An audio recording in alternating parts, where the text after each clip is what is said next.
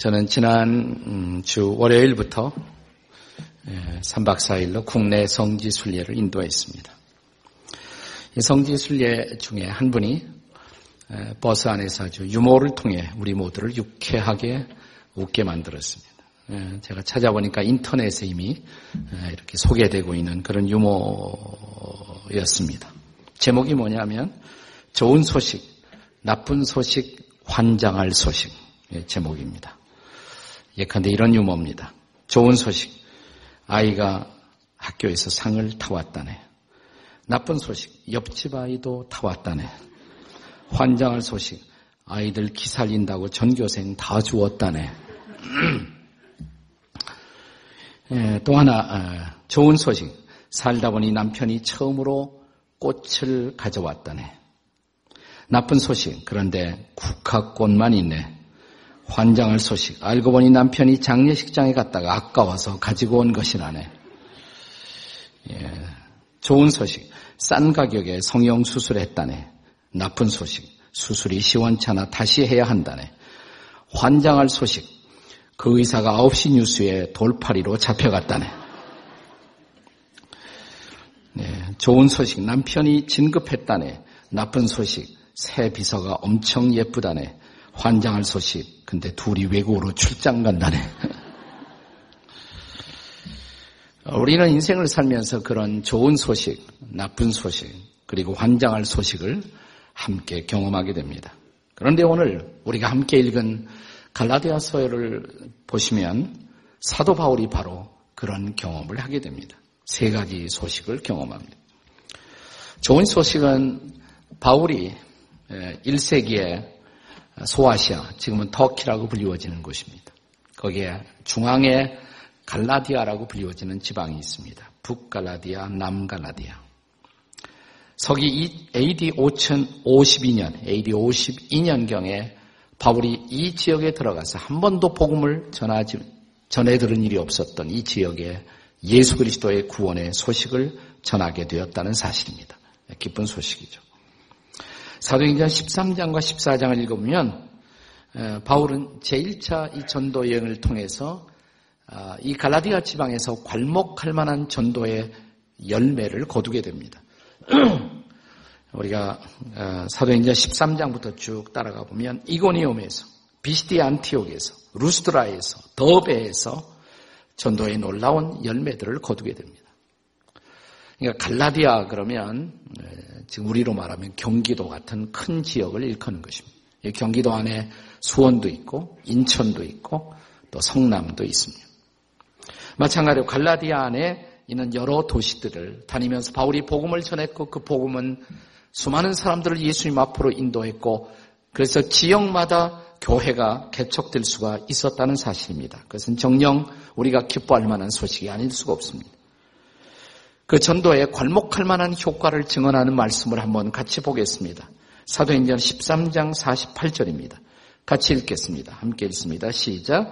이방인들이 듣고 기뻐하여 하나님의 말씀을 찬송하며 영생을 주시기로 작정된 자는 다 믿더라. 전도의 긍정적 열매를 증언하고 있는 그런 내용이죠. 자, 사도행전 14장 21절을 함께 보시겠습니다. 다 같이 시작. 복음을 그 성에서 전하여 많은 사람을 제자로 삼고, 네. 거기서 그 성이란 더베 성을 뜻하는 것입니다. 갈라디아 안에 있었던 더베란 도시입니다. 거기서 많은 사람을 제자로 삼았다. 그만큼 전도의 임팩트, 효과, 영향력이 있었다는 것을 성경은 증언하고 있는 것입니다. 그런데 이 제1차 전도행을 마치고 얼마 지나지 않아서 바울은 나쁜 소식을 접하게 됩니다. 그것은 그에게 복음을 전해 들었던 갈라디아 사람들이 바울이 전했던 복음에서 떠나가고 있다는 소식입니다. 나쁜 소식이죠. 환장할 소식은. 그들에게서 복음을 전해받았던 사람들이 바울이 하나님의 사도라는 것을 의심하기 시작했다는 것입니다. 그것이 바로 바울 사도라 하여금 갈라디아서라는 편지를 쓰게 되는 중요한 배경입니다. 자, 그러면 애초에 이 갈라디아 땅에 전해졌던 복음의 정체, 그리고 갈라디아 교우들이 결코 떠나지 말았어야 할 이 복음의 핵심은 도대체 무엇이었을까요? 첫째로 복음은 예수 그리스도의 은혜로만 구원받고 그 은혜 안에 우리가 머물러 살아야 한다는 메시지, 바로 그 소식인 것입니다. 바울은 갈라디아서 편지를 시작하면서 자기가 사도가 된 것, 그것은 자기가 원해서 된 것이 아니고 자의적인 것이 아니고 또 그 누군가가 세웠기 때문에 사도가 된 것도 아니고 인간적인 기원 때문에 이루어진 것도 아니고 그것은 전적으로 그리스도로 말미암아 하나님 아버지로 말미암아 사도가 되었다는 사실을 고백하는 것으로 이 편지의 서두를 장식하고 있습니다. 1절을 함께 읽도록 하겠습니다. 자, 가다에서 1장 1절입니다. 다 같이 읽습니다. 시작. 사람들에게서 난 것도 아니요. 사람으로 말미암은 것도 아니요. 오직 주 예수 그리스도와 그를 죽은 자 가운데서 살리신 하나님 아버지로 말미암아 사도된 바울은 네. 내가 사도가 된 것은 예수님 때문에 그리고 하나님 아버지로 말미암아 된 것이다라고 말합니다. 그리고 이어지는 2절과 3절에서 바울은 갈라디아 지방에 이제 세워졌던 그 교회의 성도들에게 문안을 드리고 있습니다. 자, 2절, 3절 읽습니다. 시작. 함께 있는 모든 형제와 더불어 갈라디아 여러 교회들에게 3절, 우리 하나님 아버지와 주 예수 그리스도로부터 은혜와 평강이 있기를 원하노라. 여러분에게 은혜가 평강이 있기를 바랍니다. 이것은 의례적인 인사라고도 할 수가 있지만 사실은 바울은 거기에 마음을 저는 담았다고 생각해요. 정말 은혜가 그들에게 함께하기를 이미 은혜로 복음이 전해졌습니다. 그리고 그들은 은혜로 복음을 받았습니다. 그 은혜가 갈라디아의 성도들을 붙잡기를 바울은 소원하는 것입니다. 4절은 바로 그 은혜로 그들이 받았던 복음의 진수가 무엇인가를 다시 한번 상기시켜 줍니다. 4절을 다 같이 읽겠습니다. 시작. 그리스도께서 하나님 곧 우리 아버지의 뜻을 따라 이 약한 세대에서 우리를 건지시려고 우리 죄를 대속하기 위하여 자기 몸을 주셨으니 우리를 죄에서 건지시기 위해서 예수님이 대속의 제물로 죄를 속량하기 위한 제물로서 자신의 몸을 십자가에서 드려 주신 것 그것이 복음이라고 그 예수님의 사건 때문에 십자가 때문에 우리가 새 사람이 되고 구원을 받은 것이라고. 이게 바로 복음의 핵심이죠. 그리고 그것은 전적인 하나님의 은혜였다고, 그것은 하나님의 사랑이었다라고 전하는 것입니다. 이것이 바로 자유하게 하는 복음의 핵심이요, 복음의 본질인 것입니다. 자, 이 복음을 통해서 이제 용서를 받고 갈라리아의 성도들이 누릴 수 있었던 자유, 이 자유가 얼마나 놀라운 것인가를 바울은 갈라디아서 5장 1절에서 선포합니다.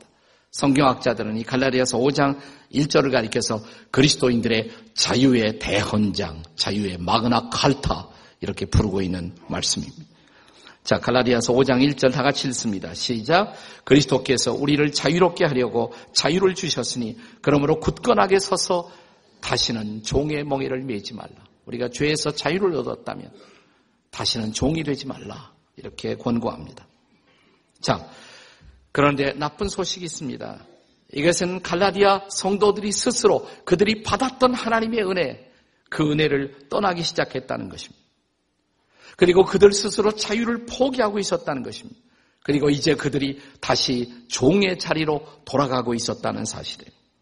그것은 소위 바울이 갈라디아를 떠난 후에 그들의 신앙을 왜곡하는 신앙에 잘못된 영향을 끼치는 교사들이 들어왔다는 것입니다. 성경학자들은 그들의 정체를 가리켜서 유대적 율법주의자들이다 이렇게 말합니다. 유대적 율법주의자들. 그러니까 유대교의 배경을 가진 율법주의자들이 찾아왔다는 것입니다. 율법 자체는 잘못된 것이 아니에요. 그러나 율법주의의 문제가 있습니다. 자, 율법주의가 전하고 있었던 메시지는 뭐냐? 그들은 그것도 복음이라고 말했어요. 바울은 복음이 아니라고 말합니다. 그것은 다른 복음이라고. 그것은 거짓된 복음이라고. 어쨌든 유대적 율법주의자들이 증거하고 있었던 것은 이런 것입니다. 우리가 정말 구원을 받으려면 예수만 믿을 것이 아니라 율법도 함께 지켜야 한다. 율법 지키는 것은 나쁜 것이 아니에요. 나 그것이 구원의 조건은 아니라는 것입니다. 예를 들어서 할례 같은 것. 유대인들은 하나님의 백성이 되기 위해서는 반드시 통과해야 할 의례가 뭐냐면 할례였어요. 할례를 받아야 유대인 남자들은 하나님의 백성으로 간주되었고 또 그들과 결혼하는 여성들도 하나님의 백성으로 간주가 되었던 것입니다. 자, 그런데 만약 율법을 따라서 할례를 받아야 하나님의 백성이 되는 것이라면 십자가의 사건은 무슨 의미가 있겠습니까?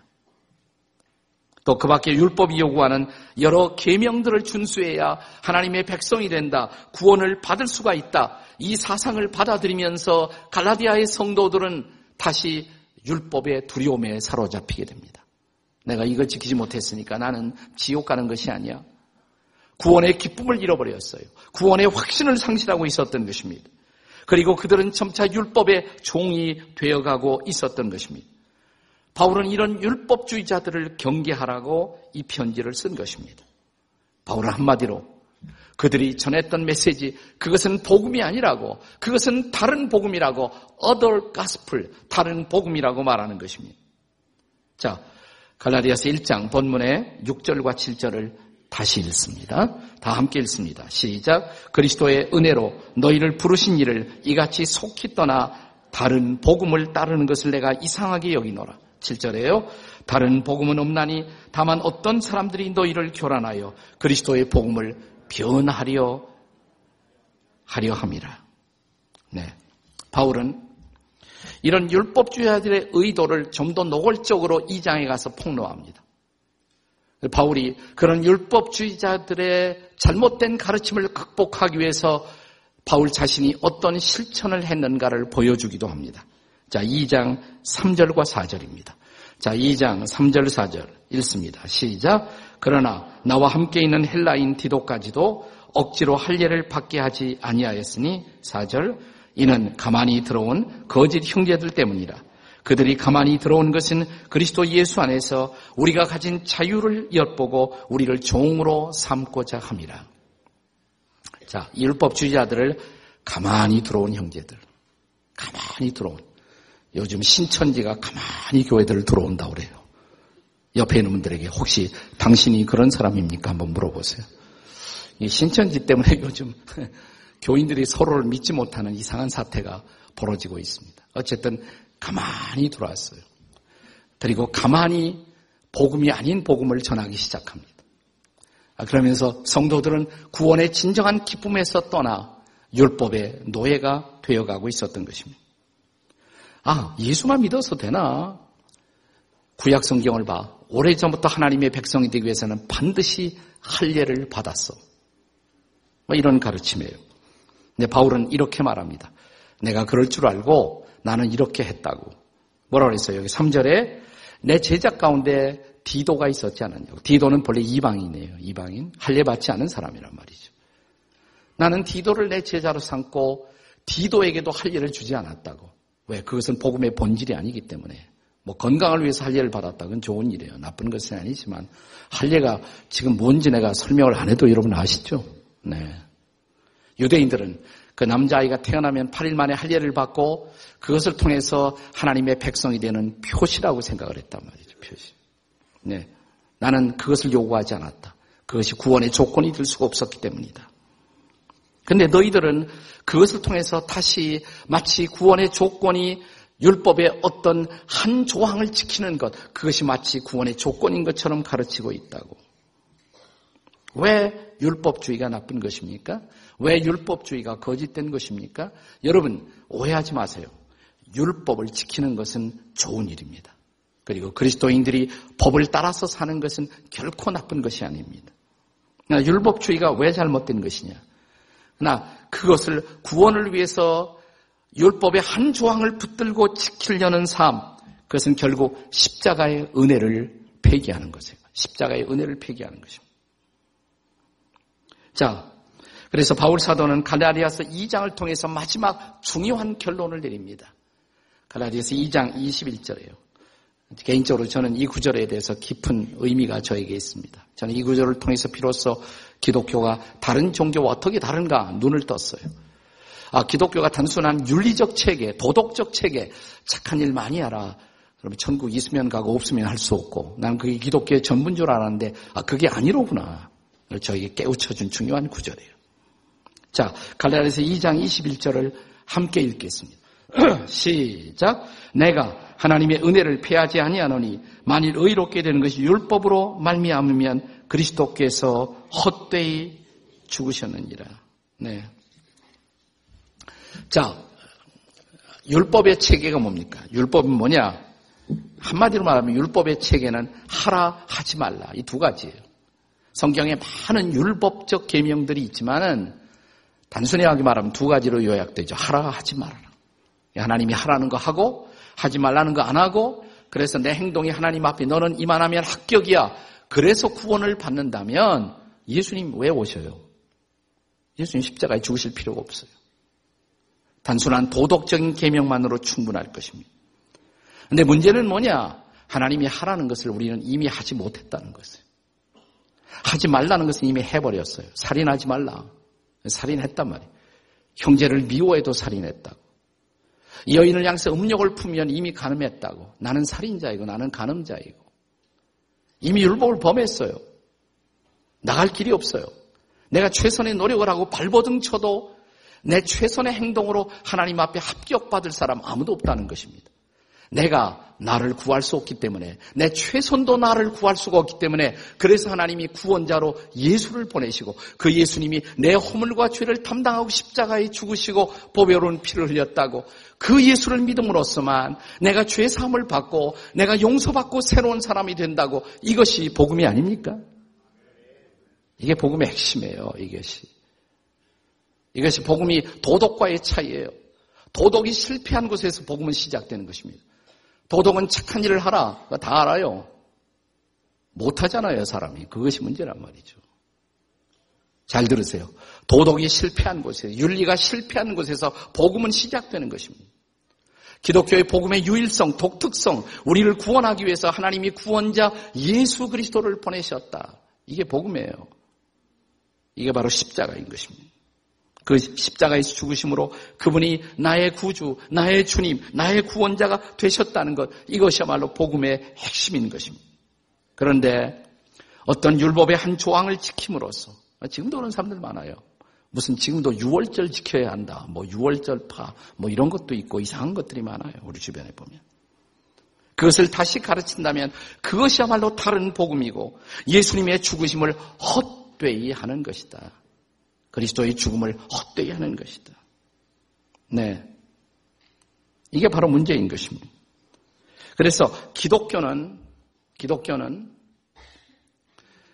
결코 도덕이나 윤리를 폐기하는 것은 아니지만, 그러나 뒤 도덕을 넘어서서 도덕이 실패한 곳에서부터 그리스도의 십자가가 우리를 구원한다고 증거하는 것, 이것이 기독교의 복음의 유일성의 본질인 것입니다.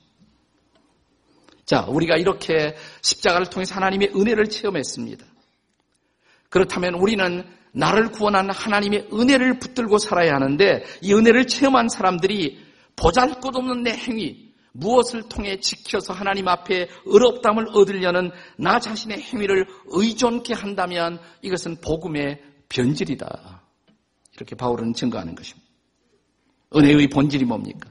은혜는 한마디로 말하면 받을 자격이 없는 사람들에게 베풀어지는 사랑, 일방적인 사랑, 그것이 바로 은혜인 것입니다. 자, 우리가 잘 아는 에베소서 2장 8절과 9절을 기억하시죠? 우리 교회에서는 이 구절을 암송 못하면 간척으로 혹은 신천지로 간주합니다. 요즘은 신천지도 다 외운대요, 이걸. 자, 에베소 2장 8절, 9절 다 같이 너희가 뭐예요? 시작. 너희는 그 은혜에 의하여 믿음으로 말미암아 구원을 받았나니 이것이 너희에게서 난 것이 아니고 하나님의 선물이라. 그 다음 절 행위에서 난 것이 아니니 이는 누구든지 자랑치 못하게 함이니라. 믿으십니까 여러분? 구원은 전적인 은혜라고 선물이라고. 네. 우린 그 은혜 때문에 구원받고 그 은혜 때문에 하나님의 자녀가 된 것이라고. 이것은 나의 행위 때문이 아니라는 거죠. 자, 우리가 이 놀라운 은혜, 일방적인 하나님의 사랑, 그 은혜로 구원을 받은 자라면 우리는 당연히 그 은혜에 대해서 감격하며 그 은혜에 대해서 감사하며 그 은혜 안에 머물러 평생을 살아야 합니다. 이게 바로 복음적 삶의 본질이에요. 네. 그래서 갈라디아에 전해진 복음의 메시지의 핵심이 뭐냐? 복음은 그리스도의 은혜로만 구원받고 그 은혜 안에 머물러 살아야 한다는 것. 이것이 갈라디아에 전해진 복음의 핵심이었습니다. 바울은 갈라디아서를 통해서 이 복음을 또 이렇게 설명합니다. 이 두 번째, 같은 내용이지만 다르게 설명을 하는데 이 복음은 성령의 역사에 의해서 예수 믿고 의롭담을 얻은 자로서 이제는 성령을 따라 살게 된다는 소식. 이게 복음이라는 것이에요. 혹은 이것이 복음적 삶의 본질이라는 것입니다. 바울은 이어서 이제 갈라디아 3장에서부터 시작해서 만일 성도들의 삶이 율법의 행위를 기준으로 만들어지는 것이 아니라면 아무렇게나 살아도 좋은가? 이런 중요한 이슈가 제기됩니다. 만일 우리의 행위가 우리를 구원하지 못하는 것이라면 그러면 우리의 행위는 아무래도 좋을까? 아닙니다. 그러면 이제부터 내 새로운 삶, 내 새로운 행위를 만드는 준거는 무엇이어야 하는가? 무엇이 우리의 삶과 행위를 만들어야 하는가? 바울은 여기서 성령이라는 중요한 이슈를 제기하는 것입니다. 즉 우리가 복음을 듣고 예수를 믿는 순간, 예수 그리스도를 영접하는 순간 그리스도의 영신 성령이 내 안에 찾아오고 나는 성령을 받은 자로서 이제 성령을 따라 살게 되었다는 것입니다. 그리고 놀라운 사실은 이 성령의 인도를 따라 살다 보면 율법은 저절로 지켜진다는 것입니다. 그러니까 기독교는 율법을 폐기하는 것이 아니에요. 기독교인이라고 율법을 무시하는 것이 아니에요. 기독교는 율법주의자가 아니지만 반대로 율법을 폐기하는 율법 폐기론자리나 혹은 무율법주의나 혹은 반율법주의자가 아니라는 것입니다. 그런 의미에서. 성령을 따라 내 안에 찾아오신 성령의 인도하심을 따라 살다 보면 율법의 요구는 자연스럽게 이루어진다는 것입니다. 자, 본문의 3장 2절을 다시 읽어보세요. 갈라디아 3장 2절입니다. 다 같이 읽겠습니다. 시작. 내가 너에게 다만 이것을 알려 하노니 너희가 성령을 받은 것이 율법의 행위로냐 듣고 믿음으로냐. 물론 정답은 뭐예요? 듣고 믿음이죠. 어떤 율법적 행위를 통해서 내가 성령님을 내가 만난 것이 아니란 말이에요. 나는 그냥 말씀을 들었어요. 복음을 들었어요. 그리고 예수를 믿었어요. 그랬더니 성령이 내 안에 찾아오셨어요. 자, 하나님의 거룩한 영이 내 안에 거하시게 되었고 이제 그 성령님은 내 일생을 인도하는 새로운 삶의 모티브가 되었습니다. 이제 나는 성령의 능력을 따라 살게 된 것입니다. 이것이 그리스도인의 생활의 본질이에요. 자, 갈라디아 3장 5절을 읽겠습니다. 갈라디아 3장 5절입니다. 다 같이 읽겠습니다. 시작. 너희에게 성령을 주시고 너희 가운데서 능력을 행하시는 이의 일이 율법의 행위에서냐 듣고 믿음에서냐 네, 다시 한번 똑같은 질문이 반복되죠. 근데 여기서 주목할 것은 이런 표현입니다. 너에게 성령을 주시고 그 다음에 너희 가운데서 능력을 행하시는 분. 여러분, 내가 예수 그리스도를 영접한 순간 그리스도의 영이신 예수님의 영이신 성령이 내 안에 거하시는 것을 믿습니까? 성령이 가만히만 계세요? 그는 나를 감동하시고 나를 감화하시고 나를 인도하시는 분임을 고백할 수가 있습니까? 그렇다면 성령을 따라 살아가는 삶이 이루어질 수밖에 없죠. 자, 이런 그리스도인의 생활의 핵심, 그 본질을 갈라디아서 5장 25절에서 바울은 아주 짤막하게 그 핵심을 짚어서 우리에게 선포합니다. 그리스도인의 삶, Christian life의 본질이 뭐냐? 갈라디아서 5장 25절. 다 같이 읽습니다. 시작. 만일 우리가 성령으로 살면 성령으로 행할지니 이게 본질이에요. 성령으로 살고 성령으로 행하는 것. 옆에 사람에게 성령으로 살고 성령으로 행합시다. 한번 해보세요. 시작. 성령으로 살고 성령으로 행합시다. 그게 본질이에요. 그리스도인의 삶의 본질. 근데 성령으로 살다 보면 성령으로 행하다 보면 그건 율법과 반대가 아니라 이 말이에요. 율법을 이루게 된다 이 말이에요. 자, 그것을 문자 그대로 바울이 선포한 말씀이 있습니다. 이미 로마서에서 그 대목을 설명합니다. 로마서 8장 4절입니다. 자, 로마서 8장 4절을 함께 같이 읽겠습니다. 시작. 육신을 따르지 않고 그 영을 따라 행하는 우리에게 율법의 요구가 이루어지게 하려 하심이라면 그러니까 성령을 따라 살다 보면 뭐가 이루어져요? 율법의 요구가 이루어져요. 보세요. 성령님이 성령님 따라 성령의 감동을 받고 성령의 순종에서 살다 보면 살인하겠습니까? 할 수가 없죠. 성령님은 내가 이웃을 사랑하도록 인도합니다. 이웃을 사랑하는 내가 이웃을 해칠 수가 없는 거죠. 그러니까 성령을 따라 살다 보면 율법의 요구는 저절로 이루어진다는 것이에요. 이걸 뒤집어서 바울은 또 이렇게 설명합니다. 자, 갈라디아서 5장 16절입니다. 역시 갈라디아서입니다. 갈라디아서 5장 16절 다 같이 읽습니다. 시작. 내가 이르노니 너희는 성령을 따라 행하라. 그리하면 육체의 욕심을 이루지 아니하리라. 내가 욕심 부리는 인생이 되지 말아야지. 결심하면 결심할수록 더 욕심쟁이가 될 수가 있어요. 그거 잊어버리시고 성령을 따라서 하세요. 내가 성령의 감동을 받으면, 내가 성령으로 충만하면, 성령이 나를 붙드시면, 성령이 나를 인도하시면, 내가 성령으로 충만하면 육체 욕심을 자연스럽게 극복할 수 있다는 거예요. 그러니까 내 남편이 이런 사람이 되었으면 좋겠다.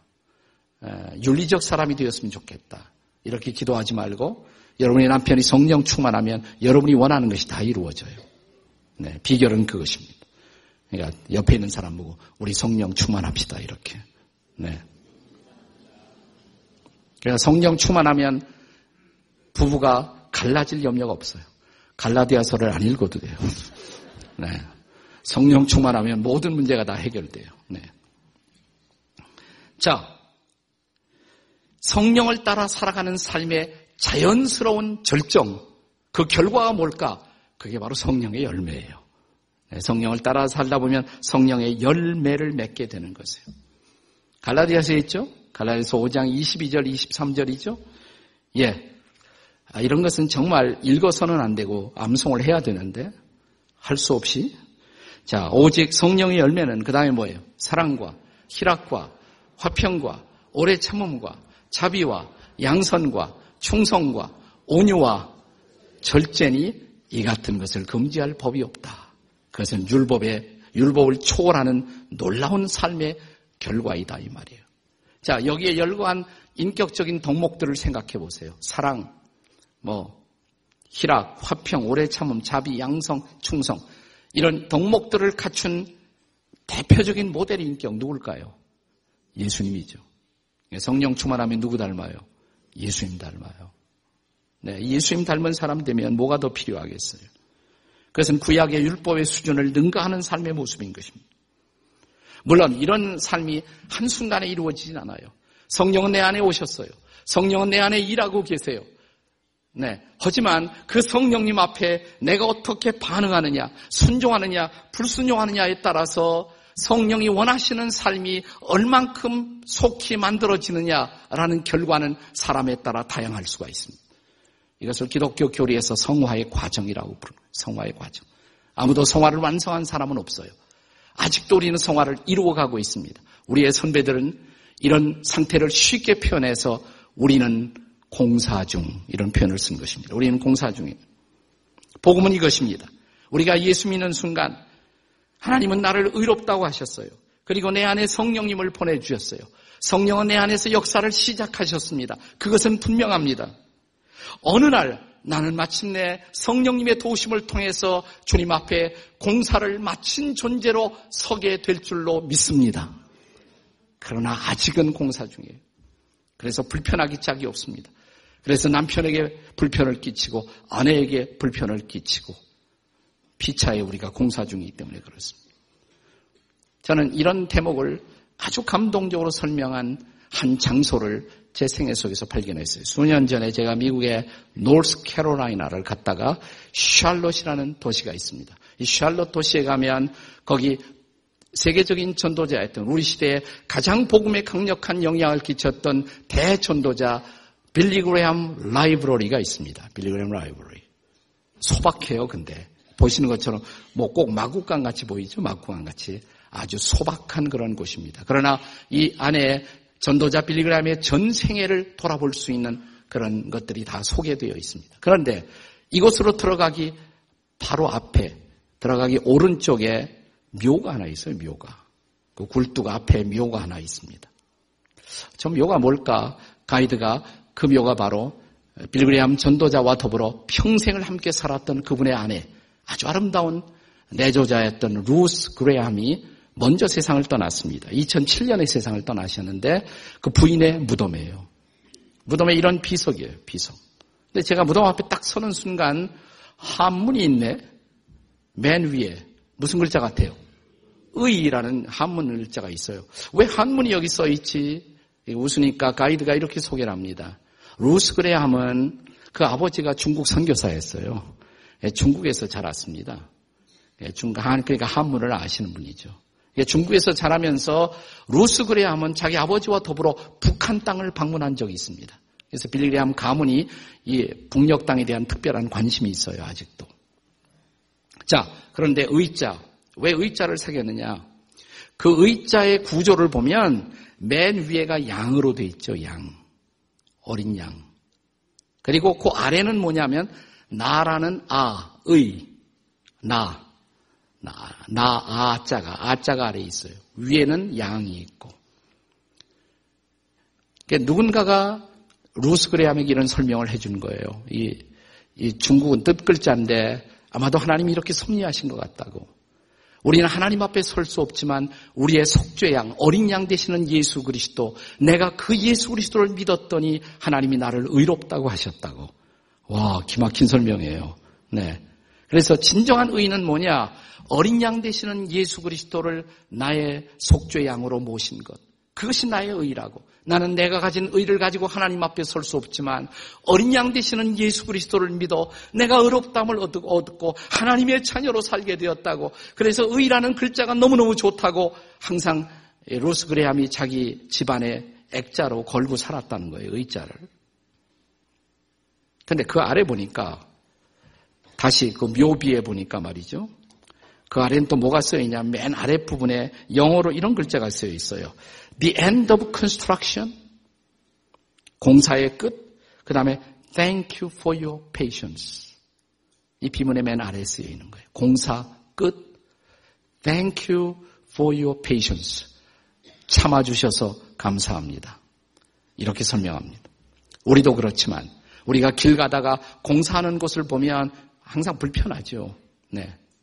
빌그리암이 살던 동네에 그들이 차 타고 운전하고 지나가는 곳에 항상 공사 중인 곳이 있었는데 그래서 우리처럼 공사 중 불편을 드려 죄송합니다. 근데 어느 날 차를 타고 가다 보니까 공사가 끝나는 거예요. 말끔하게 정리가 돼 있어요. 그리고 새로운 표시가 붙어 있습니다. The end of construction. 공사 끝. Thank you for your patience. 인내해 주셔서 감사합니다. 근데 그 새 간판을 보다가 갑자기 루스가 이 전도자의 부인이 빌리그레암에게 이런 얘기를 하더래. 여보, 나 저거 너무 좋다. 내가 당신보다 먼저 죽으면 내 묘비에 저 글자 써줘. 아, 그래서 거기에 썼다는 거예요. 공사 끝. 참아주셔서 감사합니다. 우리는 아직도 공사 중입니다. 그래서 우리는 불편을 끼치면서 살아갑니다. 상처를 주면서 살아갑니다. 어느 날 우리 안에 오신 성령님을 마침내 여러분과 저의 인생 속에서 공사를 완성할 그날이 올 것입니다. 그리고 루스 구레암처럼 이 고백을 하는 날이 반드시 올 것입니다. 그분이 내 인생을 드디어 수리하는 일을 맞춰주셨습니다. 그리고 우리는 우리의 사랑하는 반려자들에게도 이런 말을 하게 될 것입니다. 여보, 참아주어서 고마웠어요. 그리고 우리의 주인 되신 하나님 앞에 이런 고백을 하게 될 것입니다. 하나님, 그동안 제가 하나님의 영광을 가리웠던 것도 죄송합니다. 참아주셔서 감사합니다. 그런 마음이 있으면 옆에 같이 사는 사람 오셨으면 여보 공사 중이라 불편을 끼쳐 죄송했어요. 한번 해보세요. 다 같이 시작. 여보 공사 중이라 불편을 끼쳐 죄송했어요. 이런 말을 아예 안 하는 인간들이 문제예요. 네. 네. 우리 안에 성령님이 살아계시고 성령이 우리를 인도하신다면 아직은 부족하지만 마침내 우리의 인생 공사는 성령을 통해서 완성된다는 것. 이것이 복음이에요. 이것이 갈라디아에 전해진 복음이에요. 아직은 부족하지만, 아직은 연약하지만, 아직은 미완성이지만 성령님은 기꺼이 내 인생을 마침내 완성시켜 주신다는 것. 이 복음적 희망 속에 오늘도 우리는 서로를 용납하며 살아갑니다. 이 용납으로, 이 사랑으로 마침내 우리의 인생을 완성시켜야 한다는 것. 그리고 성령님이 우리를 도우신다는 것. 이 희망 속에 살라고 이것이 갈라디아에 전해진 복음이고 오늘 저와 여러분에게도 전해지고 있는 복음입니다. 이 희망을 붙들고 이 한 주간도 살아가시기를 주의 이름으로 축복합니다.